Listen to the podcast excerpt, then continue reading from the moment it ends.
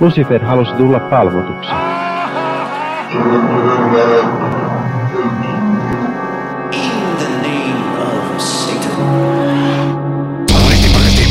Hei ja hyvää iltaa.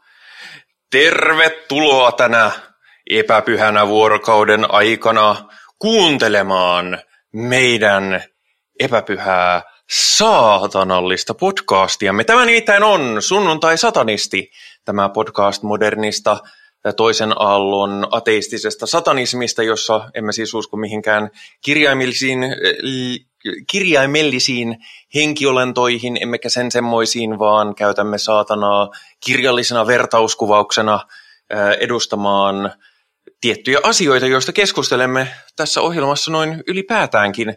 Ja, ja näin ollen, jos olet joku, joka ei välttämättä tykkää niin, niin, tai tykkää yliluonnollisista olennoista tai, tai tykkää vaikka natseista, niin saa toki kuunnella, mutta, mutta saattaa olla, että ei tule pitämään kuulemastanne.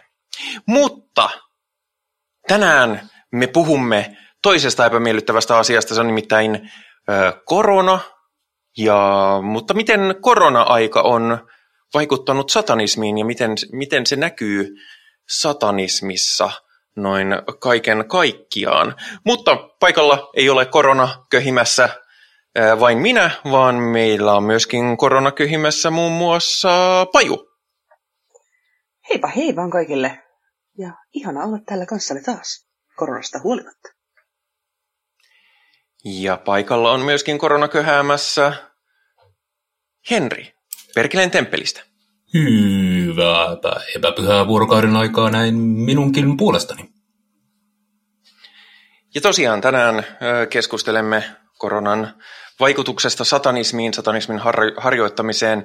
Ja ehkä se, mistä itselle tuli tämä aihe alun perin mieleen, oli se, että miten, saa, miten korona on vaikuttanut satanismin kasvuun, vai onko näinä epävarmoina aikoina. Mutta ennen sitä Katsotaan hieman meidän palautteita, nimittäin ohjelman lopussa usein hehkutan, että tänne voi lähettää palautetta ja tänne voi lähettää palautetta, ja sitten me luetaan ne vasta siellä ohjelman lopussa, niin se ei ehkä ole niin, niin perusteltua, mutta, mutta oikeastaan sen sijaan, että keskitymme johonkin tiettyyn palautteeseen, me ollaan saatu paljon palautetta ja kehitysehdotuksia nimimerkiltä Tilausta, ja me arvostamme myös negatiivisia kehittäviä ja muita palautteita, mutta, mutta mä ajattelin, että ihan yleistasoisesti käydään vähän läpi tätä ohjelmaa ja mitä, mitä on odotettavissa, kun tähän ohjelmaan tai tätä ohjelmaa alkaa kuuntelemaan, koska Tila Usta selkeästi kaipaisi erilaista ohjelmaa, ja se on ihan fine, mutta, mutta se ei ole tämä ohjelma. Esimerkiksi usein meitä kritisoidaan siitä, että ensimmäinen kolmannes jopa ohjelmasta menee näiden uutisten käsittelyyn ennen kuin mennään varsinaiseen aiheeseen, ja että se häiritsee, mutta, mutta se, on ihan, se on ihan harkittua. Se on ihan suunniteltu formaatti tälle ohjelmalle. Onko? Minä luulin, että on. me täällä vaan jauhamme paskaa. Sekin on suunniteltu formaatti. Aivan. Tässä on tämmöinen älykäs suunnittelu. Joo, siis lähinnä se, että mun mielestä on oikein mielekästä ja mielenkiintoista katsoa, mitä maailmalla on tapahtunut ja katsoa sitä satanististen linssien läpi. Ja se on myöskin semmoinen ponnahduslauta meille päästä keskusteluun kiinni ja, ja niin kuin lämmitellä siihen, että sitten niin kuin ollaan kunnolla niin kuin puhemoottorit käynnissä siinä vaiheessa, kun itse asiaan päästään. Ja, ja näissä on usein niin kuin satanisteille relevantteja minusta asioita. Joo, ehdottomasti. Ja siis ihmisenä, joka niin kun, tiedoksi kaikille kuulijoille, olen ollut sunnuntai-satanistin kuuntelija ennen kuin olen ollut sunnuntai-satanistin jäsen. Ja itse, itseäkin niin kun alussa hieman ehkä hämmensi se, että minkä takia nämä ihmiset puhuu niin paljon uutisista koko ajan, mutta nykyään nautin siitä huomattavasti, että voidaan hölistä päivän polttavia hyvässä seurassa ennen kuin lähdetään keskustelemaan syntyjä syviä onko meillä hyvää seuraa? Vai Joo. Ja siis myöskin podcastissa on se kiva asia, että mä ymmärrän ihan täysin, jos se uutis, segmentti vaikka ei ole yhtä mielekäs kuunnella, mutta podcasteissa on siihen asia, että koska sulla on se tiedosto, tai jos sä katsot YouTubesta, niin sulla on kaikki aikakontrollit siitä. Sä voit myöskin kelata sen uutisosion ohi. Okei, se voi olla äkkiseltään hankala löytää sieltä, että missä kohtaa se nyt vaihtuu täsmälleen, mutta kyllä niin kuin mäkin kuuntelen joitain podcasteja, joissa mä skippaan joitakin segmenttejä, ja se on, se on, se on yksi syy, minkä takia mä tykkään podcastaamisesta, ja mä oon tehnyt podcasteja herra kohta 15 vuotta, on se, että, että se antaa kaiken vallan sen sisällön kuluttamiselle sille, joka sitä sisältöä haluaa kuunnella. Mä oon äärimmäisen samaa mieltä. Ja vielä siihen, että sitten kun kuuntelee jotain podcastia tarpeeksi pitkään, niin kyllä se sitten oppii tunnistaa, että okei, me puhutaan about mm. kolmasosa siitä. Eli jos tippaa kolmasosan, niin se on aika lähellä totut. Minä kyllä yleensä omat kuuntelutottumukseni on enemmän rakenteellisia, niitä, jotka keskittyy vain tiettyyn niin kuin, spesifiin aiheeseen ja sitten syväluodataan sitä. Mutta sellaisen tekeminen kerran viikossa on, se kävisi päivätyöstä. Niin, sekin on totta, että siis koska me tehdään tätä kaiken mun ohjassa, mä olen, mä olen opiskelija ja teen samalla freelance-hommia lehtiin ja, ja muille tahoille välillä käyn kouluttamassa ja muuta, niin, tota, niin se tarkoittaa sitä, että mulla on tähän laitettavissa sellainen aika, mistä syntyy tämmöinen ohjelma. Hmm. Ja käsittääkseni kaksi muuta me ovat päivätöissä. Minä itse asiassa olen koti-isänä tällä hetkellä.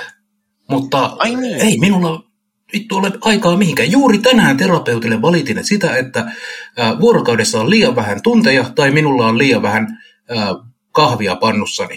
Ja kokaiiniinkaan ei ole rahaa, joten kaikkea ei saa aikaiseksi, mitä haluaisi. Henri, kun vanhemmuus on koko päivä työtä. No sanoppa, sanoppa muuta. Joskin, joskin mä meinasin, että meinasin arvata, että sun läppä oli siinä, että, että joko vuorokaudessa on liian vähän tunteja tai minulla on liikaa lapsia. Mm-hmm. No, mutta minulla on, se oli mm, ilkeästi sanottu. Ei, ei, ei. Minulla on kaksi lasta, mutta ei yhtäkään liikaa. Niin, niin. Mä, mulla ei ole yhtään lasta ja siinäkin on melkein liikaa. Me olen itsekin aivan lapsen tasolla. Tota, mutta joo, toinen muuten, ja siis tämä ei ole niin kuin, tarkoitus ei myöskään ole, että hei, sinä nimimerkki tilausta, öö, oletpas paska ja laitoit paskaa palautetta, vaan ei, siis mä ymmärrän kaikki nuo pointit ja, ja myöskin niin kun, mä oon miettinyt niitä kehityksen kannalta, että hei, että ää, mitä haluttaisiin muuttaa ja korvata, niin, niin tota, noin kaikki nämä palautteet, mitä saadaan, niin kyllä on siinä mukana. Ja, ja mielenkiintoista olisi kuulla muiltakin, että onko uutissegmentti sellainen, jota on mielekästä kuunnella vai olisiko parempi, että mennään se joko paljon nopeammin tai jätetään pois tai siirretään se vaikka ohjelman loppuun tai jotain. Mä vaan vähän epäilen, että jos me ei käytetä sitä aikaa keskustelun niin kuin käynnistelyyn, niin sitten se meidän itse, itse aiheesta puhuminen voi olla hyvinkin paljon jähmeempää. Mm, se on ihan totta. Mä ainakin kaipaan sellaista niin kuin verbaalista esileikkiä tähän toimintaan. Mm, mm. Pitää tehdä toinen, mistä, mm, toinen, mistä tilausta on sanonut usein, niin hän on viitannut moraalifilosofiaan ja, ja että me emme tunne tarpeeksi periaatteita ja, ja ei olla tutustuttu tarpeeksi niihin perusteoksiin. Ja siinä, siinä kohtaa mä nostan kädet ilman ja sanon, että olet ihan oikeassa.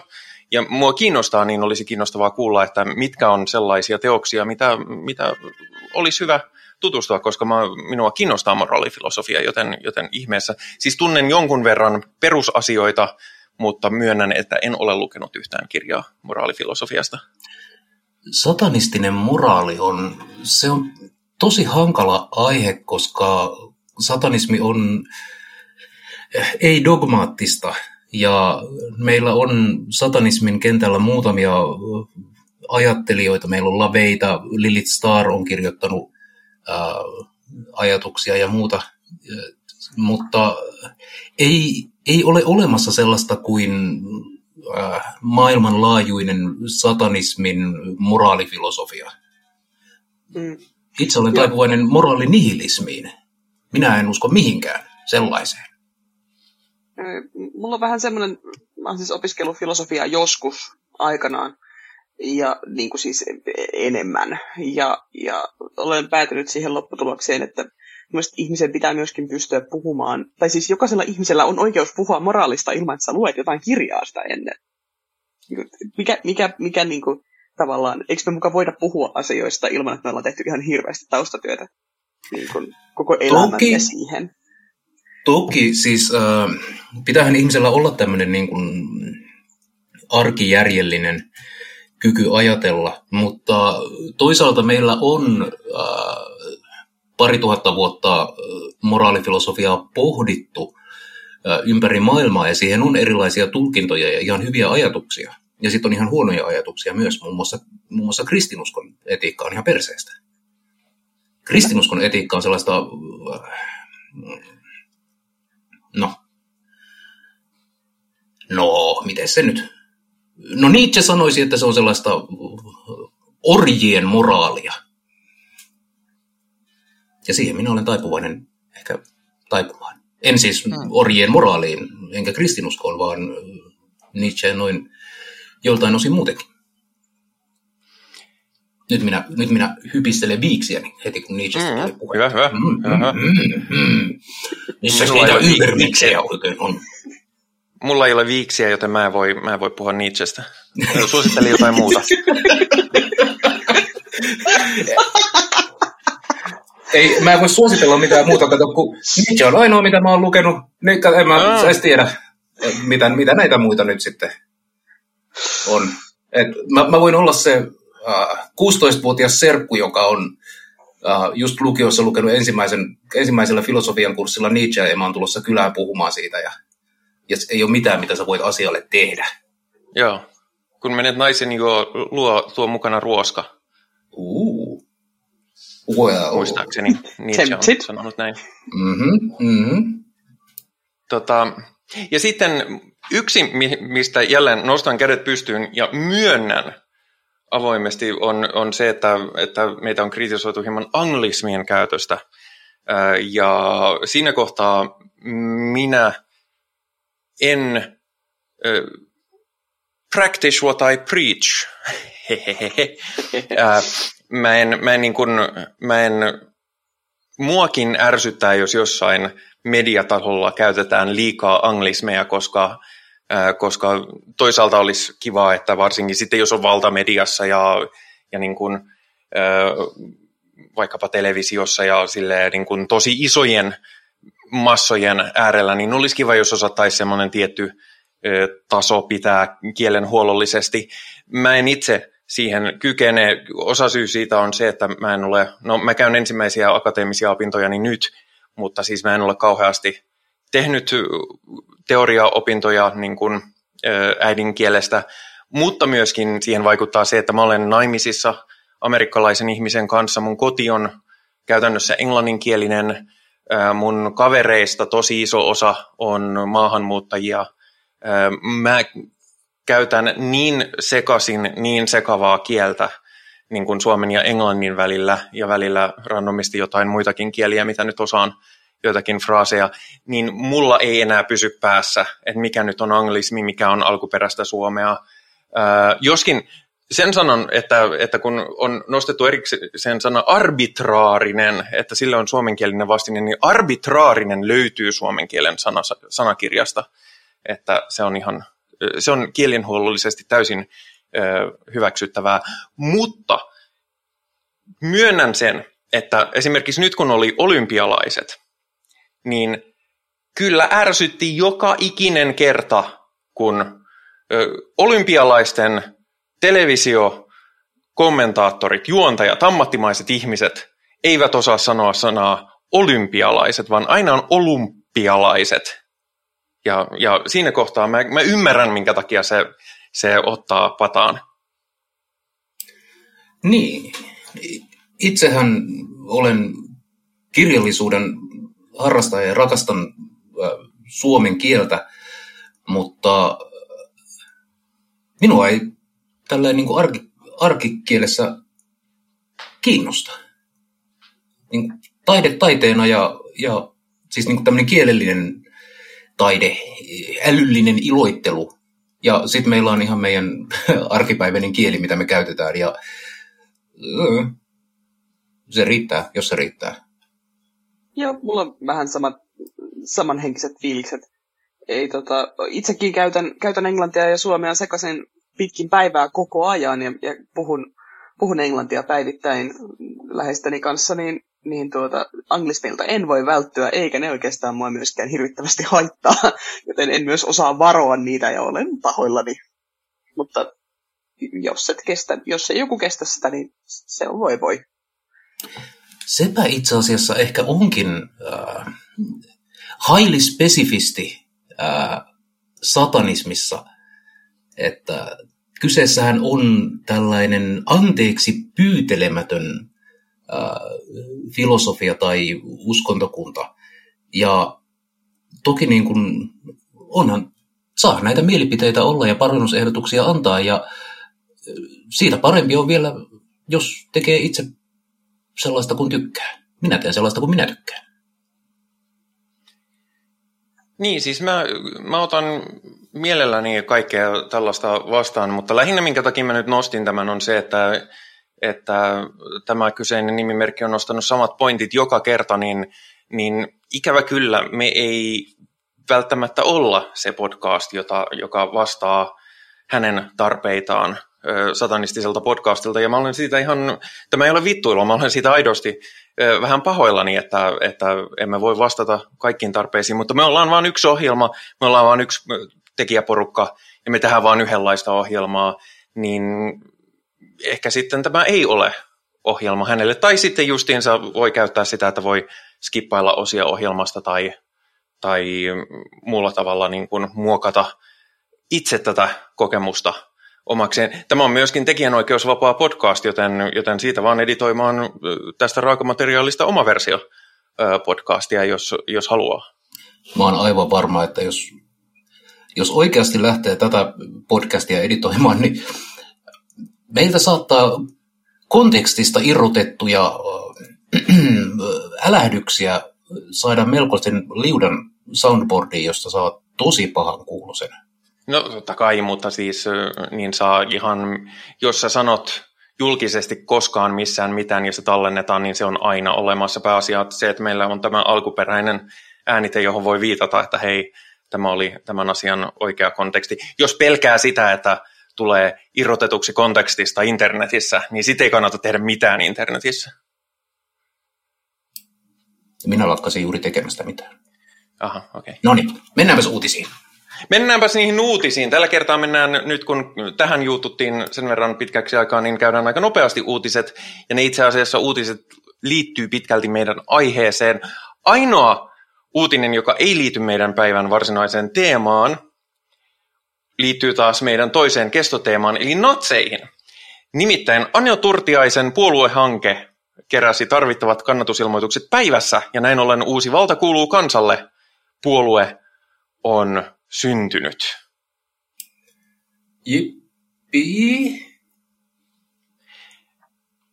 Mä totean, että jipi sen takia, koska natsikentän hajoaminen pienemmiksi ryhmittymiksi on erittäin hyvä kaikkien meidän antifasistien kannalta. Se on totta. Siis äh, ainahan nämä, niin kun, on ilo nähdä, kun fasistit kannibalisoi toisiaan. Äh, Mä pikkasen katoin tota Valta kuuluu kansalle, äh, mikä hitto se nyt onkaan, puolue, mikä se Ohjelma? Puolueohjelma, kyllä, kiitoksia. Ja se oli ihan taitavasti sanailtu. Siellä oli monia sellaisia asioita, joita itsekin kannatan. Oo, mainitse yksi. No, siellä sanottiin muun muassa, että olisi hirveän kiva, jos, tai siis me haluamme ylläpitää kansainväliset kauppasopimukset ja silti kasvattaa Suomen itsemääräämisoikeutta. Ja se kuulostaa hirveän hyvältä. Siis minä tykkään itsemääräämisoikeudesta ja minä tykkään kansainvälisestä kaupasta. Se, että miten on tarkoitus, että nämä niin kuin, molemmat saadaan ihan tällä sfäärillä toteutettua, niin Enpä tiedä. Ehkä se siellä on taikuri. Mä voin antaa tähän liittyen vinkin, joka on ollut ihan parasta viihdettä viime aikoina, on seurata tiettyjä YouTube-kanavia, jotka kertoo Brexitin käytännön vaikutuksista, miten ne on alkanut iskemään siellä ja kuinka niin kuin, niin kuin siellä on kaupan hyllyt tyhjinä ja, ja baareihin ei saada henkilökuntaa ja, ja niin kuin kaikki ne kauhukuvat, mitä sanottiin, että no ei se nyt niin pahaksi mene kuitenkaan, niin on toteutunut. Ja se on ollut aivan uskomattoman katartista, vaikka tietysti se on todella harmillista niin kuin sitä rivibrittiä kohtaan, joka ei äänestänyt asian puolesta. Niin, ikään kuin saisi mitä tilaisi. Mä olisin, niin. hieman harmitti, että mä en saanut tuota eksaktia guottia tuolta puolueohjelmasta, mutta valtakuuluu kansalle.fi on bandwidth limit exceeded. Valitettavasti siellä ei no. nyt, tämä valta ei kuulu näköjään kaikelle internetkansalle kuitenkaan. Niin, kaista ei kuulu kaikille. Se Anno Turtiainen ei polje tarpeeksi kovaa siellä sähköpyörällä, jolla saa lisää kaistaa. Eikö, eikö internet toimi sillä lailla? Joo, toimii. toimii. Yes, hyvä, check. Se on, se on sarja putkia. Joo, mutta siis noin muuten äh, puolueohjelma tuntuu olevan aika täynnä sellaisia koirapillejä, äh, konservatiivikristillisiä arvoja ja isänmaallista kulttuuria peräänkuulutetaan. Ja, äh. Mutta siis nyt on tullut sinimusta, on tietysti OG-persut ja sitten on nyt tämä, niin on se ilahduttavaa, kun kyllä vasemmistopuolueet osaa pirstaloitua ja, ja mennä yhä pienempiin kuppikuntiin, niin on kiva, että välillä toisellakin puolella tapahtuu tällaista. On. Mutta sitten siirrytään uutisiin, jotka liittyvät tämän, tämän viikon aiheisiin, eli koronaan. Ja no nämä on ehkä sellaisia niin kuin koronahapatus uutisia, semmoisia, mistä, minkä, minkä takia nimenomaan itse satanistina koen aseman, asemani tiedemyönteisenä ihmisenä aika tärkeäksi. Nimittäin fanaattisuutta on, no onhan sitä ollut koko ajan, mutta, mutta aika äärimmäisiä esimerkkejä fanaattisuudesta on esimerkiksi Pohjois-Saksassa, jossa sairaanhoitaja on, joka on ollut tämmöisellä rokotuspisteellä – niin hän on vaihtanut rokotteet suolaliuokseen. Ja kaikki, jotka on luullut pääsevän tulleensa tokaan rokotukseen, eli tähän booster-rokotukseen, niin ovatkin saaneet täysin tehotonta suolaliuosta käsivarteen. Mä luulen, että placebo ei ole ihan niin vahva, että se suojaisi. Tässä kohtaa se ei kyllä suojaa, varsinkin kun mm nämä infektioluvut on nousussa, niin ihmiset oikeasti niin kuin tarttis sitä oikeaa rokotesuojaa. Niin, tuo kuulostaa vähän sellaiselta vittumaiselta tempulta. Kyllä, ja samaa sarjaa on sitten Suomessakin. Kyllä Oho. täälläkin osataan.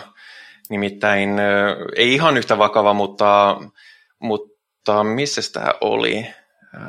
Kokemäellä, kun koulut on alkanut siis nyt ihan juuri, niin eh, Kokemäellä on eräs luokanopettaja lähtenyt, lähettänyt Vilman, eli tämän ö, eh, applikaation kautta, jolla, jolla opettajat voi olla yhteydessä vanhempiin ja toisinpäin, ja sieltä näkyy kaikki ö, eh, no, arvosanat ja muuta.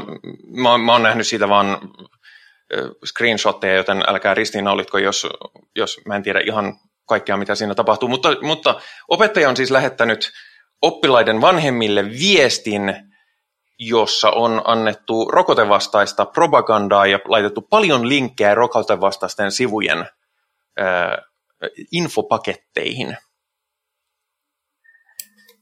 Miksi? Se haluaa varmaan vaihtaa alaa. Kyseinen opettaja on irtisanoutunut. Ihan omasta tahdostaan. Niin, ihan omasta tahdosta. Ihan, Voi ihanko vapaaehtoisesti? Juu, ihan varmasti. Tämä herätti hieman närää vanhemmissa. Ja, ja, mutta tämä on justiinsa sitä, että niin kun, kun joskus jotkut ajattelee, että no jos olet vähän rokotevastainen, niin onko se nyt niin vakavaa, mutta, mutta joskus se on tosi vakavaa ja kaikenlainen fanaattisuus nyt ylipäätänsä, tai ainakin fanaattisuus, jolla ei ole mitään niin kuin järki- tai, tai tiedeperäistä pohjaa, niin, niin sillä voi oikeasti olla aika, aika ikäviä seurauksia. Kyllä. Ja, ja niin kuin, mä annan vielä anteeksi sen, jos joku ei halua mennä ottaa koronarokotetta. Jos, jos et ihan oikeasti halua sitä, niin fine, älä ota sitä. Mutta pidä se sitten omana tietonasi ja anna muiden ihmisten päättää ihan itsekseen, ottaako ne sen vai ei. Et ei tarvi niin kuin työssäsi ole, tai työs, työsi kautta yhteydessä olevien lasten vanhemmille ruveta niin kuin saarnaamaan samaa asiaa virallisten niin kuin ihan täy- toisista asioista olevien keskustelu- tai yhteenottokanavien kautta. Niin ihan, ihan väärä paikka. On ja äh, tällaista niin kuin absurdia typeryyttä ei nyt välttämättä kannattaisi ihan itsesuojeluvaiston takia tuoda julki. Et on, on ihmisiä, joita mä en halua lähellekään mun lapsia. Äh, ja katoliset papit on yksi niistä, kreationistit, rokotevastaiset, mitä näitä nyt on. Tai niin, kulkutautimyönteiset, niin kuin myös juuri sanotaan. Näin. Niin. Joo, siis mä jopa vo, voitaisiin myös esittää argumentti, että jos et itse halua ottaa rokotetta ja et siis ota rokotetta, niin minä tekisin jopa väitteen, että se itse asiassa on haitallista, koska, koska se herke, tai siis alentaa ryhmäsuojaa ja se myöskin ottaa näitä variantteja muodostumaan, mutta samaan aikaan, koska yksilönvapaudet, niin mä en myöskään kannata sitä, että se olisi pakollista. Mm, ehdottomasti. Joo, ei, ei, ketään ei voi pakottaa sitä ottamaan henkilökohtaisesti myös, olen samaa mieltä. Mm.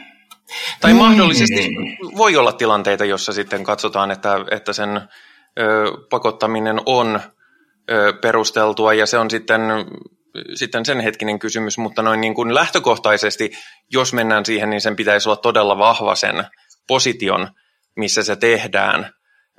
Justiinsa esimerkiksi, jos näyttää siltä, että homma riistäytyy ihan käsistä tai muuta. Ja sitten samaan aikaan kyllä tämä niin kuin esimerkiksi Jenkeissä on, että tiettyihin paikkoihin et mene tai tiettyyn tapahtumiin et osallistu, jos sulla ei ole todistetta täydestä rokotesarjasta, mitä siellä tietysti katsotaan, että tämä on vapauden poistamista, mutta ei se, ei se ole vapauden poistamista, se on ihan sama kuin kun jos, sulla, jos sä haluat lentää lentokoneessa, niin jos sulla on puukko taskussa, niin sulla saa olla se puukko taskussa, mutta et sä kyllä sitten sinne lentokoneeseenkaan mene. Hmm, kyllä pitää, pitää kantaa kaikkien tekojensa seuraukset. Kaikki seuraukset. Ihan se. Nimenomaan. Ne seuraukset sitten tulevat olemaan. Jos et ota rokotetta etkä pääse ravintolaan, niin se ei ole keltään muulta pois kuin sinulta. Nimenomaan. Tuossa on siis... Hmm. Minun mielipiteeni aiheesta on hieman kaksiajakoinen. Nimittäin mun mielestä, jos ihminen haluaa elää osana yhteiskuntaa, niin silloin sitoutuu tiettyihin äh, yhteiskuntaa ylläpitäviin asioihin. Ja mä laskisin rokotteet yhdeksi niistä, jotka vaan on se, äh, anteeksi anglismini, mutta se on se mm, sisäänpääsyn hinta. Ei tullutkaan anglismia, pahoittelu. siis, jos sä haluat baariin, niin sä joudut maksamaan äh, narikkamaksun. Jos sä haluat elää osana yhteiskuntaa, niin sä noudatat liikennesääntöjä, maksat verot ja otat rokotteet. Se niin kuin on about siinä. Jos sä et halua maksaa veroja, etkä noudattaa liikennesääntöjä, etkä ottaa rokotteita, niin sit sä voit elää erakkona jossain metsässä ja kiistellä naapurin kanssa, joka on pesukarhu. Mm. Niin siis, ja siis meillähän on ö, siinä mielessä pakollisia rokotteita, että esimerkiksi kouluun mennessä niin kyllä pitää olla tietyt rokotesarjat lapsella tehtynä, ellei ole jotain niin kuin poikkeuksellista syytä, minkä takia ei voi ottaa. Sitten niitäkin on, ja se on myöskin yksi syy, minkä takia on tärkeää, että me, jotka voidaan ottaa rokote, niin me otetaan se, koska, koska se sitten suojaa näitä ihmisiä, jotka ei fyysisistä syistä pysty ottamaan sitä rokotetta. Mutta, mutta siis se, että, että vaaditaan rokote, että voit osallistua tiettyihin asioihin, niin se on meille kaikille tuttua lapsuudesta. Mm. Itse, itse emme vaan ole silloin ottaneet henkilökohtaisesti kauheasti kantaa. Niin paitsi rääkymällä. Niin, no itse asiassa mulle kävi ilmi, että mua ei ollut rokotettu ennen kuin vasta kuin silloin, kun mä menin kouluun, ja mä olin vähän silleen, että ai jaa, no okay. kiva. Niin ja ennen vanhaa oli, oli näitä, että kas nyt on tuhkarokkoa tuolla, kaikki lapset sinne, että se on sitten pois alta. Niin, kyllä. Siitä, mä oon sairastanut vesirokon silleen. En, en siis silleen, että kaikki tonne, mutta että silloin kun tuli vesirokko, niin sitten vaan niin kuin kaikki sairasti sen vesirokon ja sillä mentiin. Ja, ja ihan jees, mulle ei tullut mitään pysyväisiä vaikutuksia, ei ole koskaan tullut edes vyöruusua, mutta, mutta tota, sekin on vakavampi tauti, tai voi olla vakavampi tauti kuin mitä ihmiset perinteisesti ajattelee. Kuulemma. Niin, ja mm, anteeksi sano vaan. Ei kun sitä, että, että niin vesi, vesirkon sairastamisesta itselläni on ollut sen verran paha tauti, että mä en muista siitä en yhtään mitään. Mä pitkään luulen, että mä en ole sairastanut vesirokkoa, koska okay. se, siitä ei ole jäänyt niin kuin mitään muistikuvaa niin kuin siis yli kuukauteen. Niin kuin siis siitä viikosta, kun mä oon ollut kipeä, niin siis se on tosi pitkä aika, kun ei aivoissa ei niin kuin yhtään kolisi. Okay. Et, tota noin, ja olen siis ollut pieni, pieni lapsi, jolloin, jolloin olen sen sairastanut ja ihan saanut varmaan jostain mistä lie päiväkodilta, päiväkodista tai kavereilta. Että tota, sen voi saada kyllä tosi pahanakin tautina ihan silleen NS-luomuna. Että sekin mm. on hyvä rokote ottaa ja iskeä myöskin lapsiinsa. Kyllä. Että, että, ja tosiaan vyöruus, kamala tauti. En suosittele kenellekään. Se kuulostaa Joo, jotenkin eksoottiselta. Mulla ei no, siis on... aavistustakaan siitä, mitä se oikeasti on muuta kuin miltä se ehkä näyttää. Mutta siis jos, jos puhutaan näistä niin kuin kulkutautimyönteisistä ja äh, rokotevastaisuudesta, niin tavallaan mä myös ymmärrän sen äh, epäilyksen äh, hallitseviin tahoihin, koska en, en minäkään ole niin kuin nielemässä absoluuttisena totuutena kaikkea, mitä niin kuin, ää, eduskunnasta sanotaan. Ja semmoinen tietty terve skeptisyys on ehdottomasti ihmisen niin kuin, nykyelämän elinehtoja. Meidän pitää epäillä kaikkea sopivassa määrin, eikä vaan jumittua siihen, että, että nyt valtamedia valehtelee meille kaikesta ja Marinin hallitus haluaa vaan laittaa mikrosiruja suoneen. Koska se on tyhmää. On olemassa tervettä skeptisyyttä, kuten esimerkiksi mm-mm, yksi parhaiten perusteltuja syitä pidättäytyä rokotuksesta oli, olisiko se ollut ton, ton, joko Yhdysvaltojen tai Kanadan ää, alkuperäisheimot, jotka olivat niin kuin, ensimmäisenä rokotelistalla. Ja he olivat yllättäen vähän skeptisiä ottamaan. niin, mm. niin mitäs te tällä kertaa tarjoatte meille? Kaikki, mitä sieltä suunnalta on tullut, ei aina ole ollut positiivista. Ai ei? Ei. Tää, ei. Ottakaa tästä blankettejä, mitä ne on suomeksi? peittoja, peittoja. vilttejä. Mm. Ja siis tämän kulttuurihistoriallisen taustan niin kuin tiedostaen on ihan perusteltavaa silleen, että me keskustellaan tästä ensin keskenämme ja puhutaan ja näin, ennen kuin me otetaan tätä kokeellista rokotetta tähän uuteen moderniin pandemiaan. Mm. Mutta noin niin kuin... Tiedätkö kuka on Jouko Piho? No minä kerron sen kuitenkin, kuka on Jouko Piho, koska kaikki eivät välttämättä kuulijakunnasta tiedä.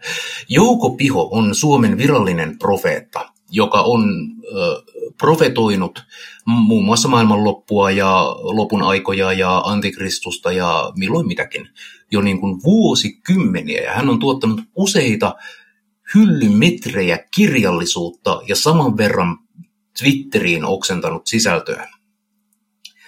Ja hän on nyt totta kai, koska tietenkin, hän on hurahtanut tähän rokotevastaiseen huumaan ja näkee siinä pedon merkkiä ja äh, jakaa auliisti näitä meemejä, jossa Davidin tähteen on merkattu äh, rokotelappua ja, ja Auschwitzin yllä lukee, että rokotteet tekevät sinut vapaaksi ja muuta tällaista niin kuin dorkaa. Se saa minut hirveän pahalle tuulelle. Miksi mä seuraan sitä Twitterissä? En mä tiedä. Ehkä sä et käytä Twitteriä oikein. Mä luulen, että mä en käytä, käytä Twitteriä oikein. Oletko, va- va- äh, oletko valittanut tekniseen tukeen? En ole. Olen vaan valittanut podcastissa, juuri äsken. Kannattaa kokeilla. Jaha. Öö, tota, mutta joo, siis tänään meillä tosiaan on öö, aiheena korona, satanismi ja varmaan aika olennaisesti satanismin tiedemyönteisyys ja miten se liittyy koronaan. Esimerkiksi minä, kun menin, niin mä olen tosiaan saanut kakkosrokotteen nyt. Mä otin sen viime viikon, tai sain sen viime viikon torstaina. Eikö niin, olihan mä saanut sen edellisessäkin jaksossa, kun me lykättiin sitä päivän sen takia, koska mulla oli, mulla oli siis pari päivää ihan pientä lämpöilyä ja, ja väsymystä, ja sitten sen jälkeen oli niin kuin, kun heräsin kolmannen päivän aamun, niin mä olin silleen, että nyt mä olen muuten terve, ja nyt voi niin kuin, tehdä asioita taas normaalisti, ja se oli aika siistiä.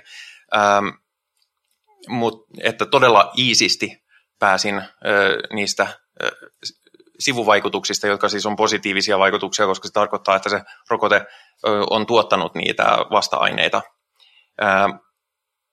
Mutta siis kun menin tänne, niin minä laitoin kaulaan oikein tarkoituksella Luciferin sinettikorun, koska minä katson, että, että rokote on tieteen voitto ikävää kulkutautia vastaan ja, ja saatana minulle edustaa tiedemyönteisyyttä, rationalismia ja, ja edistyksen preferointia, niin, niin minusta se oli mitä relevantein symboli ottaessa tätä tieteellistä läpimurtoa käsivarteen. Oikein hyvin, oikein hyvin ajateltu. Saat tästä äh, merkin. Ö, mutta tosiaan, tämä ei ole nyt tieteellinen näkökulma itseltäni, mutta musta tuntuu, että korona on vaikuttanut satanismin kasvuun positiivisesti. Ihan sen takia, että se on tuonut monia asioita, mistä sitten kipuillaan eri puolella myös niin kuin teististen uskontojen puolessa, puolelta muun muassa niin kuin rokotevastaisuudella ja näkemällä pedon merkkejä rokotteessa ja tällaisilla, niin ne on, se on tuonut asioita pinnalle, jota me länsimaissa ollaan totuttu, että meihin, meidän ei tarvi ajatella. Me ollaan niin, me eletään niin perusturvallista luksuksen täyteistä ja kaiken puolen mukavaa elämää, että meidän harvemmin tarvii pysähtyä siihen, että ei saakeli, jos jotain menee pieleen, niin se on henki pois. Ja se tarkoittaa tiettyjä asioita. Se tarkoittaa eri asioita eri ihmisille, mutta se tarkoittaa asioita. Niin musta tuntuu jotenkin, että koska monissa sitten kulttuureissa, joissa tämä on ollut pitkään se todellisuus, niin nehän on usein aika vanhoillisia ja aika teistis-uskonnollisia sen takia, koska siitä haetaan lohtua tiettyihin, tiettyihin epävarmuuksiin ja kysymyksiin, mutta nyt kun varsinkin Suomessa ja muuallakin länsimaissa niin kun sekularisaatio, rationalismi, tiedemyönteisyys ja ylipäätänsä niin kun, yliluonnollisen torjuminen on luonnollisempaa ja yleisempää, niin, niin tällainen postkristillinen organisoitu filosofiajärjestelmä ehkä täyttää justiinsa sen raon, mitä ihmiset kaipaavat juuri nyt. Sinä olet kenties ihan oikeassa. Mä en tosin tiedä, meneekö se aivan suoraan niin kuin noin. Mutta hmm, jos mä muotoilisin sen siten, että äh, kun tällaiset vanhat, vanhat konservatiiviset, taikauskoiset uskomusjärjestelmät, kuten kristinusko, menettää sitä niin kuin verifioitavaa hyötyään. Ja se on tapahtunut, kun ihmisiä koulutetaan ja sitten me huomataan, että eihän tässä, tässä, tässä taikauskoisuudessa nyt ole vittu mitään tolkkua. Ja kun äh, uskonnollisissa piireissä sitten korostuu nämä negatiiviset vaikutukset äh, epävarmoina aikoina, kuten globaalin pandemian, niin silloin etenkin nuori väestö, joka vielä etsii sitä omaa polkuaan, äh, kääntyy sinne sekularismiin ja hylkää nämä niin kuin vanhemmilta opitut tai vanhempien omaksumat elämäntavat riittämättöminä ja tarpeettomina. Ja tämä kasvu näkyy muun muassa niin kuin uskonnottomien ihmisten kasvuna vuosi vuodelta. Ja osa näistä uskonnottomista ihmisistä tai ei-taikauskoisista ihmisistä löytävät satanismin. Ja sitä kautta satanismi kasvaa. Mitä olet mieltä? Olisiko tämä niin kuin, about miten se voisi mennä? Mm. Kyllä se vastaa aika paljon niitä ajatuksia, mitä mullakin on ollut. Hmm. Et sinänsä se, mikä meillä satanisteilla on tässä homman, hommassa etuna, on nimenomaan tämä meidän tiedemyönteisyys. Ja hittolainen, tiedehän on about ainoita asioita, jotka parantaa meidän elämänlaatua todistettavasti. Nimimerkki äänitän podcastia kaukana kahdesta muusta ihmisestä. Ja laitetaan se internettiin ja sitten ihmetellään. Tiede on ihan uskomattoman siistiä. Varsinkin silloin, kun se voi, tai sanotaan voisi pysäyttää pandemian, mutta kun kaiken maailman mulkvistit sitten haluavat mieluummin Jeesusta. Tämä oli DNA, DNA yrittää myydä minulle puhelinliittymää juuri nyt. Sekin on tiedettä, mutta en vastaa siihen silti kesken ohjelman. Joo, mä oon teidän kanssa, mä, siis taas hyvä istua täällä, täällä omassa penkissäni tosiaan kaukana teistä kahdesta ja vaan niin kuin nyökytellä, nyökytellä hirveästi, että olen ehdottomasti samaa mieltä sanomatta sanakaan. Joo, puh, puhutte ihan asiaa ja mun mielestä vielä niin kuin lisäten siihen nimenomaan tässä pandemian aikana ja nimenomaan tänä aikana, kun, kun jengi joutuu olemaan paljon kotona ja jengi joutuu tekemään töitä kotota ja jengi joutuu niin kuin, äh, olemaan itse itsensä kanssa ja ehkä seuranaan, niin kuin, tai siis kun, kun jengi on enemmän kotona ja on enemmän aikaa olla itsensä kanssa, niin myöskin on enemmän aikaa keskittyä erinäisiin asioihin. Ja mulla on sellainen olo, että niin kuin enemmän jengi näkee sitä, että mitä haittaa on nimenomaan järjestäytyneistä uskonnoista. Ja nimenomaan vastakohtana siihen, että, että jos satanismi on, on ja satanismi onkin tiedemyönteistä, niin kuinka paljon tuli varsinkin pandemian alkuaikoina niin kuin uutisjuttuja siitä, että että hei, katsokaa, tämä uskonnollinen yhteisö kokoontui ja nyt niillä kaikilla on korona. Eli on, ja näitähän tulee, tulee vieläkin. Ja niin, koko se, mitä me, se, mitä me tehtiin Perkeleen temppelissä, oli, että me mentiin jakamaan käsidesiä heti alkuvaiheessa, ennen kuin oli nämä käsidesiautomaatit kaikkialla. Ja me kirjoitettiin silloiselle kulttuuri- ja tiedeministerille avoin kirje sen myötä, kun hän, kun, kun Annika Saarikko oli hänen nimensä, ja on siis vieläkin, mutta hän ei ole kulttuuri- ja tiedeministeri enää, koska siis uskonnollisten, uskonnollisten yhteisöjen kokoontumisia ei rajoitettu, niin me Perkeleen temppelin puolelta lähetimme avoimen kirjeen, jossa protestoimme tätä, että hei, jos, jos tähän lakiin jätetään porsaanreikiä, niin kyllä noin mulkut keksii siitä läpi luikerella, että ei pitäisi. Sillä ei ehkä ollut vaikutusta mihinkään muuhun, mutta vittu, tulipa sanottua. ja niin, siis edelleen jengi kokoontuu, kun mitkäkin taukit. Ja kas, sitten ne saa koronan ja hy- hyvällä, hyvällä tuurilla ne kuolee. Huonolla tuurilla ne tappaa muita. Ja mm, siinä sitten ollaan. Niin, se on, ja siis me ollaan uutissegmenttiemme aikana me ollaan puhuttu näistä kokoontumisista, ollaan puhuttu, puhuttu noista ö, tartuntaryppäistä, ja varsin Jenkeissähän on näitä niin kuin megakirkkojen pastoreita on kuollut sitten koronaan ö, sen myötä, ja luultavasti on kuollut sitten paljon niiden seuraajiakin, ja se on, se ei ole kauhean reilua niin kuin sitä kohtaa, että no, jos itse, itse dorkailee saa taudin ja kuolee, niin se on vähän niin kuin oma häpeä, mutta, mutta kun siinä sitten on saattanut altistaa vaikka kuinka monta muuta ihmistä.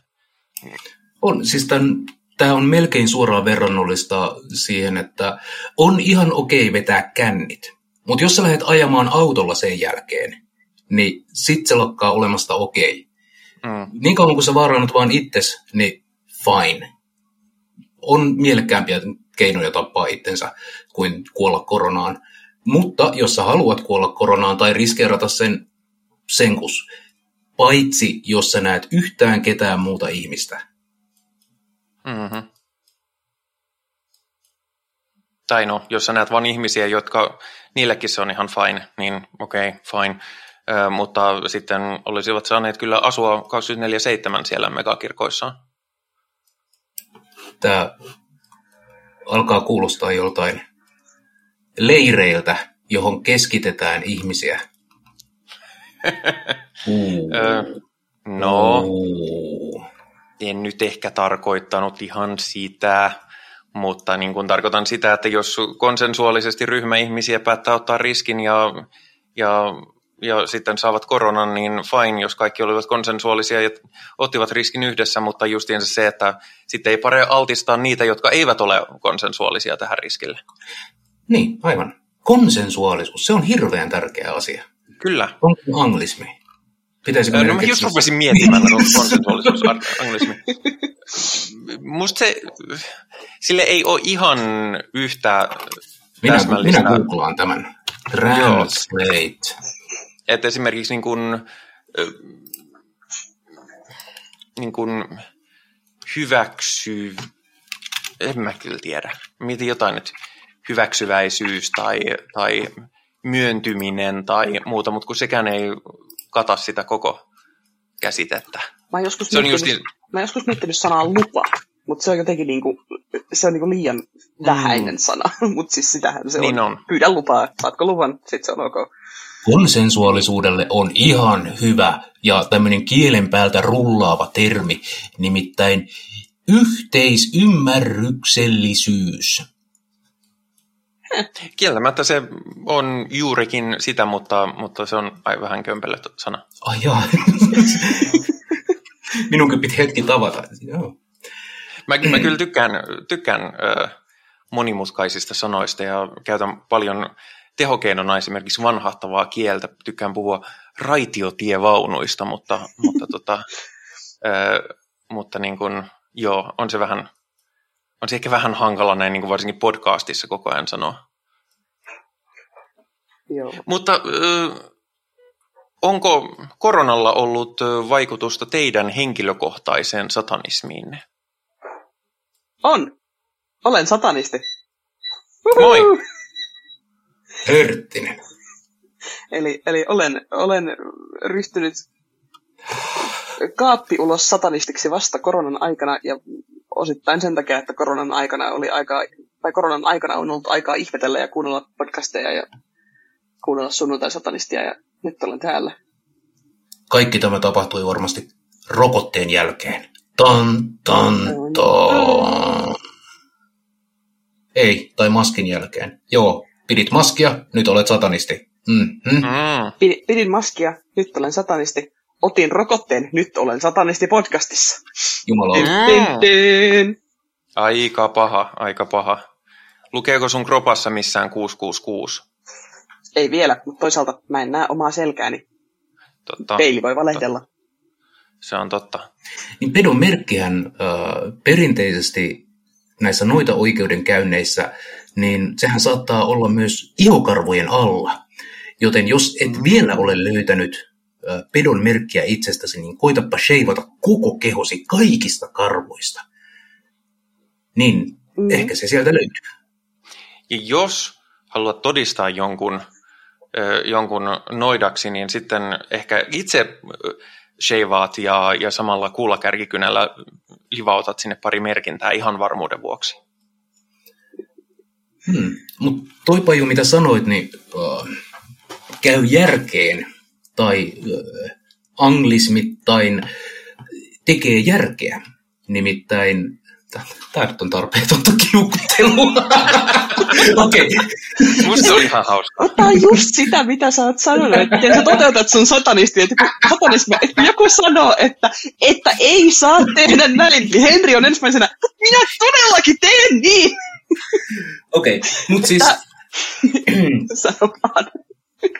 Elämän suurissa käännekohdissa yleensä syntymät, kuolemat, opiskelupaikat, valmistumiset, ynnä muut tällaiset niin isot tapahtumat elämässä, niin nehän pysäyttää meidät arvioimaan, että keitä me ollaan, mihin me uskotaan, mitä me halutaan elämältä. Ja no, jos nämä viimeiset pari vuotta ei ole ollut mitään muuta, niin ainakin ne ovat olleet hyvin pysäyttäviä ja merkityksellisiä. Mä luulen, että meistä tulee se kiero ja katkera vanhusten sukupolvi, joka kertoo vielä, mikä on kaukana, sadan vuoden päästä, ei me olla enää elossa, mutta siis pitkän ajan päässä. Vanhojen kodit, kodissa ei puhuta mistään muusta kuin korona-ajasta ja maskeista. Vielä senkin jälkeen, kun me ollaan kaikki jossain linnunradan kiertoradalla ei linnunradan ollaan avaruudessa, siellä avaruusluksus homokommuunin vanhainkotiosastolla, niin siellä vittu jauhetaan pelkästään koronasta ja siitä, miten se muutti maailmaa. Ja mm. sitten meitä hoitavat robotit vaan taputtaa meillä, meitä päällä ja kysyy, että haluatko uuden rokotteen vanhoja muistellaksesi? Haluatko, että ladataan simulaatio vielä muutama kierros? Niin, joskin nyt mitä katsoo uutisia ja ennusteita ja muuta, niin saattaa olla, että meillä, meillä on niin suuria haasteita ja mullistuksia tulossa lähitulevaisuudessa, että saattaa olla, että korona on niistä semmoinen vain pieni leppoisa alkusoitto, joka nyt sitten ei ollutkaan edes niin paha. Niin, ehkä se on se ensimmäinen ratsumies, hevosmies sieltä apokalypsista, joka saapuu. Niin, mm, tietysti toivotaan, että, että aina, aina, olisi, aina olisi mukavaa, jos kaikkein ikävimmät asiat elämässä olisi tapahtunut jo, eikä sitten tule enää mitään ikävämpää, mutta, mutta, tota, ö, mutta mä en ole kauhean optimistinen ihminen. Mm. Ehkä joku on huomannutkin sen ohjelmaa kuunnellessa, että mä en välttämättä ole. Mua harmittaa ihan hirveästi, koska mä haluaisin olla niin kuin tiedepositiivari ja fiilata ihan sikana. Siis mä rakastan tätä äh, vanhaa taidetta, äh, kun oltiin aikana, jolloin lentokone oli uusinta uutta ja, ja raitiovaunut ja voi veljet, mit, maailma on muuttunut nyt kymmenessä vuodessa niin paljon, että kuka tietää, mitä sadan vuoden kuluttua on. Ja sitten oli kaiken maailman polkupyörähelikoptereita, millä vaan käyskennellään jossain puistoissa ja, ja sitten oli tällaisia äh, näkögramofoneja, josta saattoi nähdä kaverinsa, kun sille puhuu. Ja siis tämä on niin kuin aivan hurmaava, äh, niin kuin, onko se nyt taiteen suunta, ilmiö. Äh, mutta, mutta ehkä mä olen vanhentuessani tullut, skeptisyyteni on muuttunut kyynisyydeksi, koska mulla on hyvin vähän syitä enää olla positiivinen tulevaisuuden suhteen, koska mikään saatavilla oleva tieto ei ihan kauheasti viittaa siihen. Niin, joskin aina kun ihmiset puhuu tätä, että on se, oli se varmaan hurjaa olla elossa silloin 1900-luvun alussa, kun kaikki, kaikki muuttui niin vauhdilla ja yhteiskunta meni ihan uusiksi ja kaikenlaisia uusia härveleitä ja vipstakeja, niin mä kyllä muistuttaisin ihmisiä, että, että niin, että jos miettii vaikka 20 vuotta sitten, että että internet ei ollut ihan se, mikä se oli, eikä kyllä ollut matkapuhelimetkaan ihan sitä, mikä oli. Saatikko 30, vuoden, vuotta, 30 vuotta sitten, kun kummatkin oli vielä aika niin kuin alkutekijöissään tai hädin tuskin edes olemassa, niin me ollaan kyllä, mä sanoisin, että me ollaan eletty yhdessä näistä aivan käsittämättömistä teknologisen eskalaation aikakausista. Ja, ja se on vaikka sanoinkin, että en ole kauhean optimistinen tai positiivinen ihminen, niin se on kyllä yksi asioita, jota mä muistutan itseäni aika, aika välillä, että hei, että, että vaikka nyt onkin moni asia aika paskaa, mutta olenhan minä nyt elänyt aika mielenkiintoisessa ajassa ja on nähnyt aika monia, aika monia todella hurjia edistysaskelia. Ja niin kun, jos mietitään, kuinka, kuinka, mä oon sanonut tämän ehkä aikaisemminkin, mutta kuinka perseestä pandemia oli, aika olisi ollut, jos meillä ei olisi tällaista internetinfrastruktuuria, mikä meillä nyt on. Ja ikävä kyllä suurimmalle osalle maailmaa se on todellisuutta, että, että he elävät pandemian läpi ilman kaikkia näitä mukavuuksia ja, ja vaihtoehtoisen yhdessäolon tapoja kuin mitä on, niin kyllä, kyllä mä katson, että me ollaan silti niitä onnekkaita tämän kaiken keskellä. Oot aivan oikeassa. Siis äh, millään muulla vuosisadalla en haluaisi kohdata pandemiaa, koska no, sit todennäköisesti vaan kuolisin ja mut heitettäisiin katapultilla naapurikaupunkiin. Mä sanoisin vielä, että en haluaisi välttämättä kohdata, niin kun jos pitäisi mennä taaksepäin, niin millään muulla vuosikymmenellä.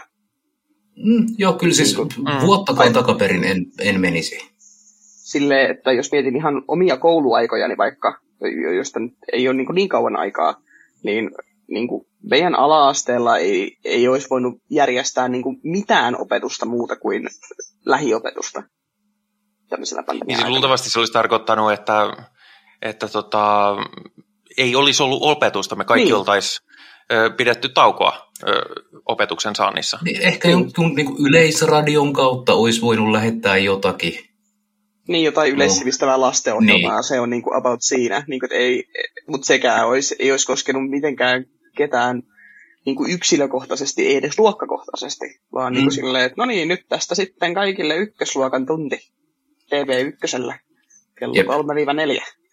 ja, se, ja sekin olisi koskenut vain niitä hyväosaisia, joilla on televisio. Niin, ja mm. jotka pystyy katsoa telkkariin just silloin. Niin. Et siis sinänsä, joo, ja siis onhan niinku, lyhyessä ajassa me ollaan saatu tehokkaat uh, ja useampi tehokas uh, rokote. Ja hy, siis meillä on tietoa ja keinoja valmistaa esimerkiksi maskeja ja käsidesiä ja kaikkea niin kuin, tällaista settiä. Että onhan tämä niin kuin, ihan paras aika kokea pandemia toistaiseksi. Mutta sitten taas toisaalta niin nämä rokotteet on, on, no mitä hittoa ne on. Jollain on oikeudet, yksin oikeus valmistaa tätä rokotetta. Mikä se on? Patentti. Ne on patentoitu ja ne maksaa ja, ja sitten on niinku tällaista aivan tajuttoman dorkaa paskaa, johon meillä niinku, me voitaisiin tehdä tämä paremmin. Ja tämä itse asiassa on, on mun äh, kiukun aiheeni yleensäkin äh, meidän ihmisten toimintaa kohtaan, on se, että me, me voitaisiin tehdä asiat paremmin, mutta me tehdään ne tyhmemmin. Me tehdään ne niin, että jonkun varallisuus saa siitä mahdollisimman paljon boostia. Mm. Niin, no ihmiskunta, en, en, kulkee, mm. ihmiskunta kulkee pääosissa niin ekonomia edellä aina. Mm. Ihan sama, mis, niin kuin mitä tehdään. Niin, en nyt punalippua halua liikaa liputtaa, mutta kuulkaahan toverit, mitäpä jos? Niin ja siis tämä nähdään myöskin siinä, että, että kun sanoin, että me ollaan onnekkaita siinä, että me ollaan tämmöisellä alueella, missä on internetinfrastruktuuria ja muuta, mutta samaan aikaan me ollaan myös onnekkaita, että me ollaan semmoisella alueella, joka saa rokotteita. Iso osa kehittyvistä maista ei saa rokotteita ollenkaan, koska kaikki rokotteet on, on varattu meille me, jotka harkitaan, että, että no, mitä jos tökättäisi kolmansia piikkejä sen sijaan, että niitä vapautuvia tai niitä valmistettuja rokotteita sitten jaettaisiin eteenpäin. Ja tästä muuten hyvänä esimerkkinä myöskin ää, tämä Oxfordin rokote, ää, joka piti olla tällainen niin kuin avoimen, ää, ei nyt avoimen koodin, mutta avoimen innovaation rokote, ää, joka, joka oli tarkoitus olla niin kuin kaikille, että kuka tahansa voi valmistaa sitä, mutta Bill Gatesin säätiö, joka kovasti hehkuttaa, Mother että he edistävät. Fucker, mä arvasin. Niin, niin he, ne, jotka, jotka hehkuttavat, että he nyt tekevät paljon töitä niin kuin maailman terveyden puolesta ja muuta, niin ostivat sen rokotteen ja nykyisin se rokote tunnetaan nimellä AstraZeneca. Niin, vai AstraZeneca? Taisi olla AstraZeneca. AstraZeneca muistaakseni. Samaa puhettahan on, on käyty niin kuin sähköautojen ympärillä äh, hirveän pitkään. Et kenties meillä olisi äh, toimivat sähköautot yleistyneet jo aikaa sitten, mutta kun lobbaaja voi sitten ostaa patentin ja sitten vaan istua sen päällä, Joskin se on itse asiassa, se on osoittautunut vähän urbaaniksi legendaksi. Oh, se kiitos, kiitos, tota mä kaipasin. Oh. Että se, se ei pidä ihan paikkansa sen takia, että täytyy muistaa, että niin kuin kaikki lobbaajat ja, ja teollisuus paukut ja muut, niin ne kuitenkin toimii omanapa edellä. Ja jos jollain niissä olisi se patentti, toimiviin ja halpoihin sähköautoihin, niin ei olisi mitään syytä istua niiden päällä, vaan nehän tekisi niillä miljardööri, tai miljardille jopa triljoona omaisuuden sen sijaan, että ne peittelisi niitä. Että, että se, se, ei, se siis se ei ole osoittautunut, ainakaan niillä tiedoilla, mitä minä olen, voi myös korjata, jos olen väärässä, niin siis, ei, ei mene ihan noin. Mulla on kieltämättä tämmöinen ehkä, ehkä snadisti naivi käsitys mutta jotenkin mä oon halunnut ajatella, että siellä jossain on viiksiään äh, naureskellen käärivä monokkelipäinen pahis, jolla vaan on niin kuin, lääke syöpään. Ja sitten on silleen, että ei, minä pidän tämän itselläni. Ja silloin panttivankina niin kuin ratkaisut kaikkiin maailman ongelmiin. ja sitten että siellä se kapitalisti vaan kuule Vittu. Minä pidän syövästä. Joo, just tämmöinen. Okei. Okay. Mä oon ihan tyytyväinen, että tämä niin kuin... Joo, joo, juju. Ja sitten sitoo neitoja äh, junaraiteille ja, ja sillä on... Äh, sillä on oma saari, jossa on aktiivinen tulivuori ja sitten sen pakokapseli laukeaa sieltä tulivuoresta. No niin. Mä, mä en, ju, junaraiteista mä en se ei ole jees, mutta jos joku, joku sitoo, haluaa sitoa neitoja, niin mulla voi lähettää kyllä äh, privaviestiä, niin voidaan sopia jotain. Kiitos, Pi. Mm-hmm. Kiitos. Mä, joo. Tämä oli siis... Mm, kiitos. Mm. Oma vikani. Tiesin tasan tarkkaan, mihin tämä juna on menossa. ja silti menin. tota, Mutta siis mutta siis nimenomaan se, että, että me, mä oon miettinyt sitä tässä korona-ajan aikana pitkäänkin, mihin, mitä viita, viittasin itsekin ja mihin tekin olette viitannut ja muuta, että, että niin kun nyt meillä on aikaa ja meillä on myöskin syy pohtia sellaisia asioita, joita mä en ole joutunut koko aikuisikäni aikana, enkä lapsuusaikanakaan ole joutunut kohtaamaan, varsinkin silloin pandemian alkuvaiheessa – kun oli niin vähän tietoa ja ei tiennyt, että mikä on turvallista, mikä on vaarallista, miten nyt mennään, pitääkö käyttää maskia, auttaako se maski, eikö pidä käyttää maskia, eikö auta maski, jos, jos kosken väärin kaupan maitohyllyn kahvaan, niin, niin olenko seuraavaksi teho-osastolla vai mitä on, niin kyllä se, siinä oli niin kuin, kyllä siinä tunsi elävänsä, no ei, mutta siis kyllä se laittomuut, laittomuut lähestymään asiaa, asioita eri tavalla, ja vaikka mä olin saanut minun satanismiherätyksen jo ennen sitä, niin kyllä mä, lu, mä katsoisin, että se mulla vahvistui nimenomaan sen takia, että hei, että tästä mä saan jotain sellaista, mitä varmaan monet ihmiset etsis yliluonnollisista uskonnoista, mutta jonka mä saan paljon paremmin ja paljon, koska mä en pysty, vaikka haluaisin, niin mä en pysty uskomaan yliluonnollisiin asioihin, niin, niin tota, mä sain sitten tällä tavalla sekulaarista taho, tai sekulaarilta taholta sen, mitä kai, olisin ehkä kaivannut joltain teistiseltä taholta aikaisemmin tai toisessa elämässä. Niin, uskomukset ja rituaalithan on pyrkimys hallita ympäristöään. Ja se ei ole kaikkein tehokkain aina niin kuin ihan oikeissa asioissa, aktuaalisissa, siis tällaisissa käsin kosketeltavissa fyysisissä asioissa. Psykologinen taho, taso on sitten ää, toisaalla, tai siis se hyöty. Mutta kyllä siis esimerkiksi rukous ja paasto ei suojaa koronalta yhtä hyvin kuin käsidesi ja maski. Ja se vaan on fakta. Ja me voidaan, me voidaan saada ne niin kuin, meidän uskontomme ja meidän maailmankuvamme ei tarvitse pohjautua perättömiin oletuksiin maailmasta, vaan me voidaan jahdata sitä objektiivista todellisuutta ja pyrkiä siihen.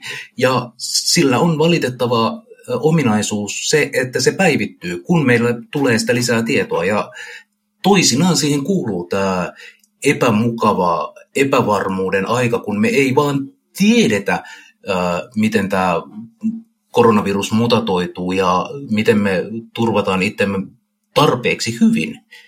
Mutta sitten me opitaan ja no ei, no, kehitytään. Onko se oikea termi käyttää tähän? Tulee heti niin evoluutiobiologi kuiskaa korvaan, että ei, me emme kehity, mutta... Tai, mm. Kehity on ihan hyvä sana. Meidän, meidän ajatukset menee eteenpäin ja me, me kootaan niistä taas uudenlainen kokonaisuus sen pohjalta, mitä me tiedetään paremmin.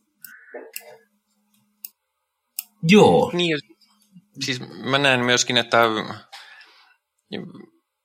rituaalit, uskomukset ja tällaiset, ja siitä on puhuttu aikaisemminkin, on tapa hallita pelkoa. Esimerkiksi se, että hei, että en tiedä mitä tapahtuu kuoleman jälkeen, niin sitten on kiva, jos joku poppi sanoo, että hei, että siellä on, siellä on Jeesus ja Jeesus tarjoilee mansikkakakkua. Ja, ja sitten se on muuten tosi hyvää se mansikkakakku, että ei mitään huolta niin kuin tämmöisistä tunnet, tuntemattomista asioista. Niin minä ainakin tunsin pelkoa, aika voimakastakin pelkoa korona-ajan alussa, enkä ollut suinkaan ainoa. Mm, sama Joo, mulle tota, uh, kun mä en niinkään niin kuin koronaa pelännyt, koska en mä tiedä, mä oon jotenkin elämänhaluni menettänyt nihilisti, mä vaan kaipaan sitä nopeaa kuolemaa, mutta tota, uh, mä päädyin sitten uh, niin kuin etätöihin tekee duunissa ja mä painoin, jaksoin jonkin aikaa painaa sellaista 20 tunnin ty- mittaista ää, työpäivää. Ja siitä seurasi sitten ennen pitkää burnoutti. Ja sitten olin burnoutissa keskellä koronaa ja pääsin harjoittamaan saatanallisia rituaaleja ja meditaatioita. Ja sillä tavalla Mä nyt palaan tähän alkuperäiseen kysymykseen, että miten korona on vaikuttanut satanismiin, niin äh, mä olen löytänyt äh, rituaaleista niin kuin hyötyä. Olen löytänyt rituaaleista hyötyä. No siinä taas teillä anglismi. Äh, Mutta siis, niin. Mm.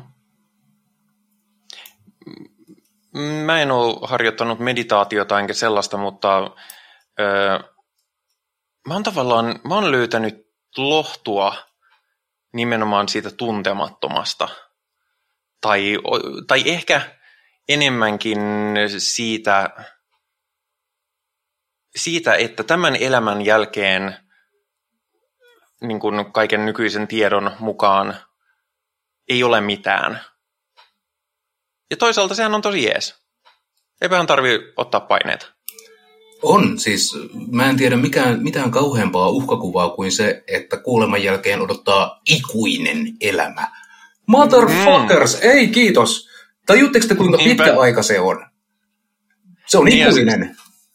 Ja se on, mm-hmm. mullakin on ollut välillä se, että ai, mun täytyy niinku hengata itteni kanssa sitten niinku loputtomiin. Niin joo, no tietysti onhan sekin jonkinlainen kuva perinteisestä helvetistä ö, niin kuin negatiivisen kautta, mutta, mutta tota, mut, jo niin kuin, ö, musta, se on, musta se on ihan lohduttava ajatus, että no sen jälkeen ei ole mitään, joten älä ota siitä paineita. Ö, en, olen yhtä tiedoton sen jälkeen kuin ennen syntymää ja, ja sekään ei mua häirinyt yhtään, että mä en ollut syntynyt niin, niin tota, no, minkä takia tämä häiritsisi mua yhtään sen enempää?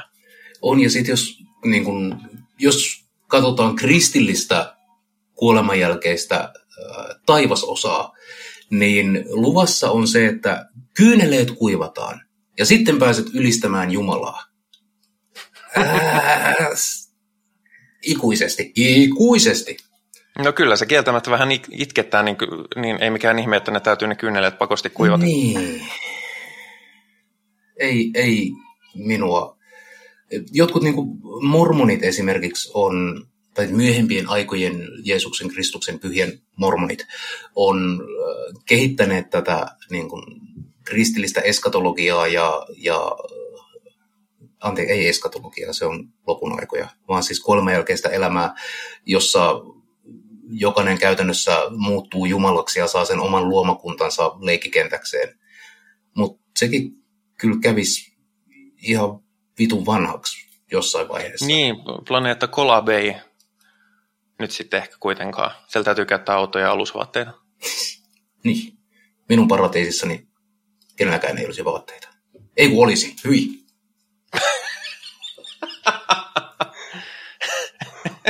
Hyvä korjaus. Joo, tulin, tulin ajatelleeksi silleen, että okei, minä en käyttäisi vaatteita. Kaikki muut käyttäisivät. Okei. Okay. No sepä, sepä tasa-arvoista. Eli se on paratiisi, sen ei tarvi olla tasa-arvoinen. Ai niin. Mm. Eikö toi niin kuin yhdellä on vaatteet ja kaikilla muilla ei ole niin sellainen yleinen painajainen? Ai. Ai jaa. Mä voisin nähdä siinä myös tämmöisen vertauskuvan tähän tiedon puuhun, että, että tota noin, vaan yhdellä tyypillä on on kaikki, kaikki tieto ja, ja vapaus, ja sitten, sitten muille on silleen, että niin kuin toi puu, siitä, siitä ei muuten syödä, mutta laitoinpa sen tänne nyt sinne, sille ihan vaan vittuillakseni. Tai jos me nähdään tämmöinen, niin kuin, ehkä mä oon nyt transcendentti hahmo, koska minä olen syönyt siitä hyvän ja pahan tiedon hedelmästä, enkä häpeä alastomuuttani. Mm. Mm. Tota, me ollaan eksytty aiheesta. Ne ei se haittaa, se on, se on myöskin osa ohjelmaa. Joo. Ähm, mutta siis pointtina varmaan se, että meillä kaikilla pandemia-aika on vaikuttanut ajatuksiimme, filosofiaamme ja sitä kautta myös satanisti, satanismiimme. Kyllä. Ja musta se on siis niin perseestä kun tämä aika on ollut noin muuten, niin toisaalta siinä on ollut hyviäkin puolia, muun muassa se, että on ollut niin kuin syytä kohdata itsessään ja ympäristössään tiettyjä asioita ja, ja saada tiettyjä realiteetteja. Ja sen huomaa esimerkiksi siitä, että, että silloin kun korona-aika alkoi, niin mulla on yksi kaveri, tai itse asiassa bänditoverini, on ilmastotutkija. Ja se sanoi, että koskaan ei ole ihmisiä kiinnostanut ilmastotutkimus niin paljon kuin just nyt. Mm, kyllä, ja mun mielestä sen on nyt huomannut niin kuin, aika monessakin paikkaa, että on tullut ihan hirveästi kaiken maailman uutta ympäristöystävällistä hommaa tässä koronan aikana. Mm. Just kaikki muovipillisysteemit ja kaikki on mennyt niin kuin, niin kuin tänä aikana läpi. Tiedätkö? Kumma juttu.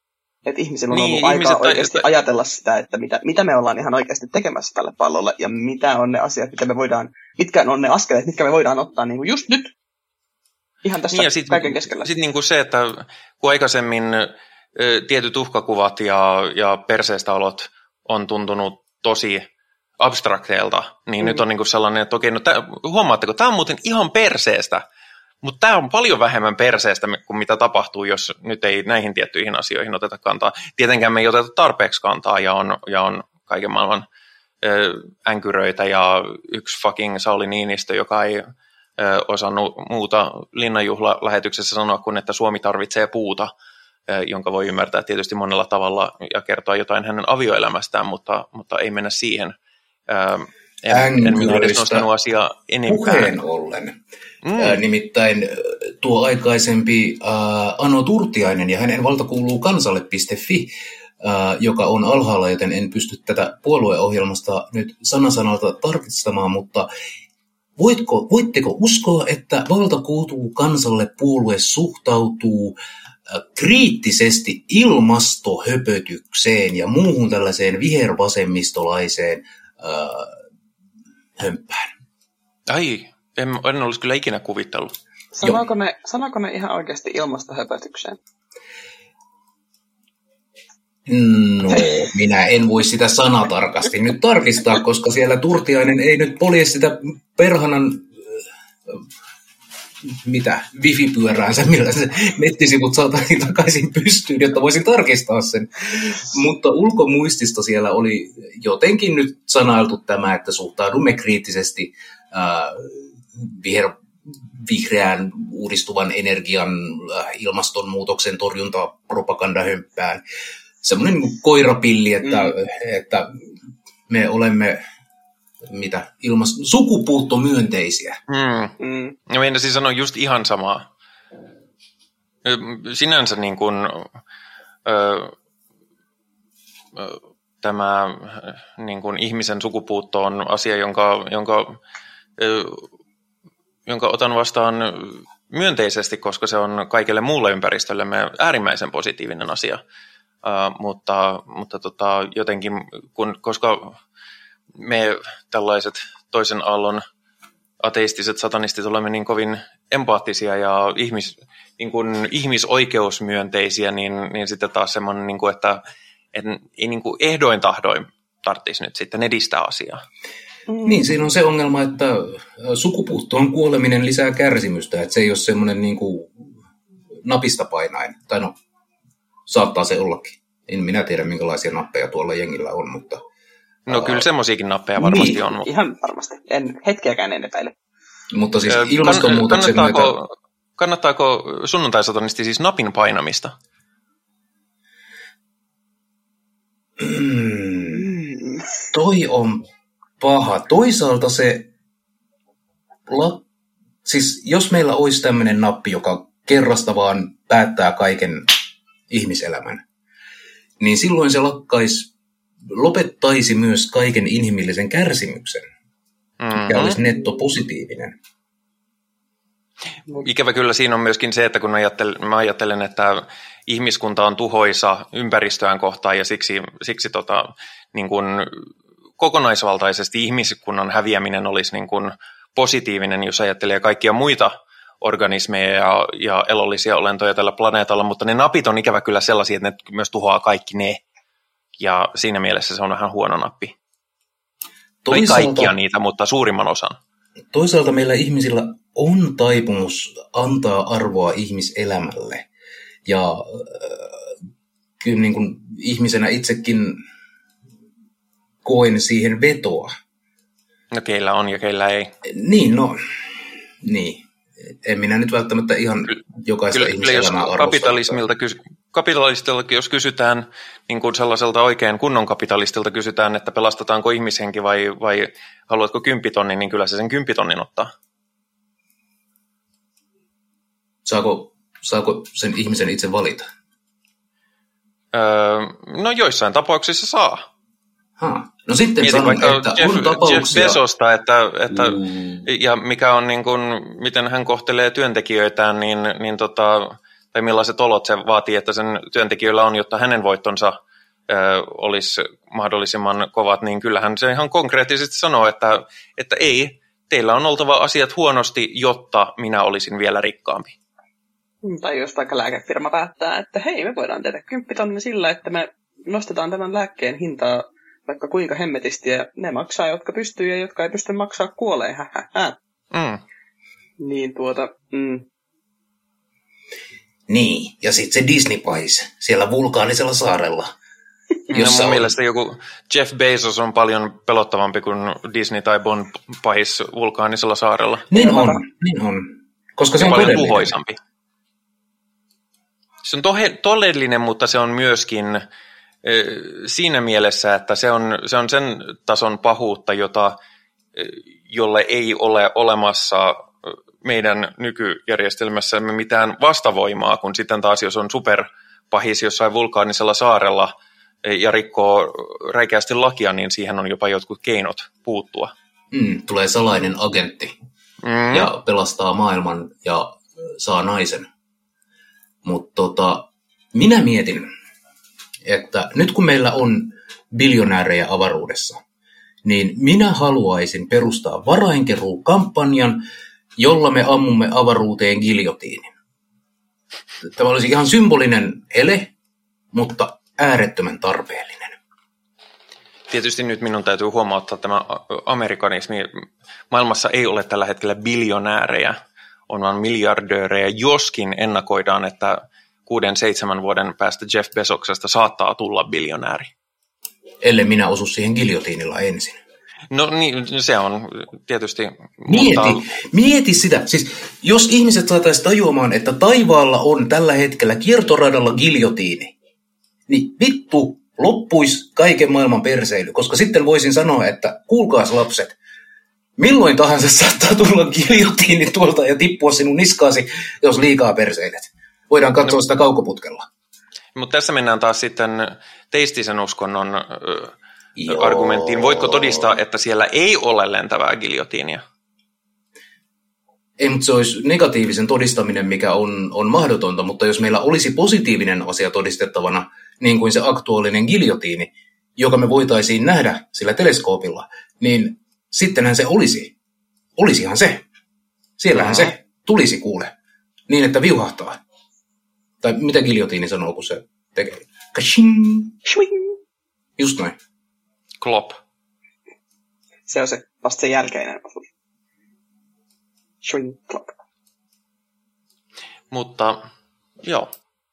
Ehkä olemme päässeet loogiseen päätökseen keskustelustamme koronasta ja satanismista. Ja mä haluan nyt sitten kirjanpidon näyttävän, että meidän looginen päätöspiste keskustelulle koronan vaikutuksesta satanismiin filosofiana ja liikkeenä on se, että tarvitsemme kiertoradalle giljotiinin.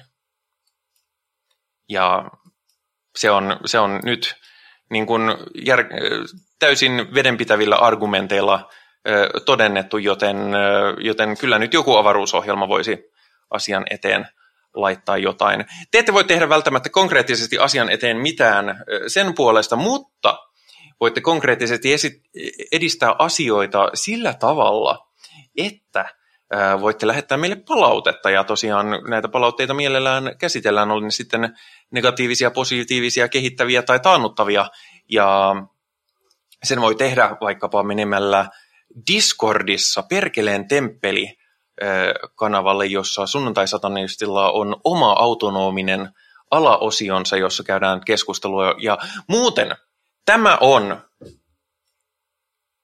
se jakso, jolloin me olemme tehneet 52 jaksoa, joten tarkoittaa, että sunnuntai-satanisti on ollut olemassa vuoden.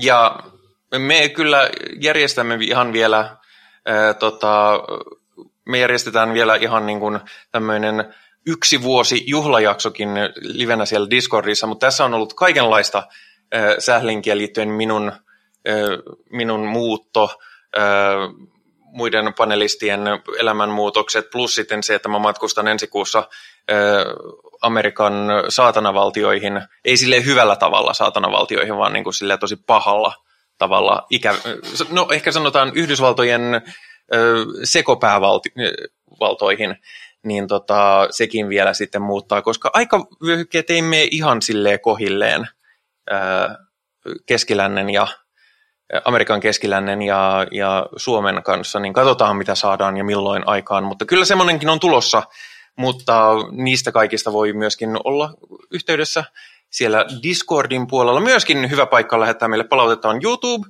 mistä voi kuunnella meidän ohjelmaa ja sieltä, siellä on sitten hyvä kommentointimahdollisuus. Facebookissa on myöskin meillä sivu, johon voi lähettää palautetta sillä tavalla, niin kuin, ettei se näy ulkopuolelle, tai sitten voi kommentoida suoraan jakson julkaisuilmoitukseen, millainen tulee joka kerta, kun jaksoja on. Se on julkinen sivu, joten sen sisällön näkee, vaikka ei mitenkään julkisesti seuraisi sitä tai muuta, eli ei tarvitse välttämättä kaikille Facebook-eliöille ilmaista sitä, että nyt minä, minä sata, olen satanisti, hei morjens, joskin niinkin saa tehdä, jos haluaa ehdottomasti.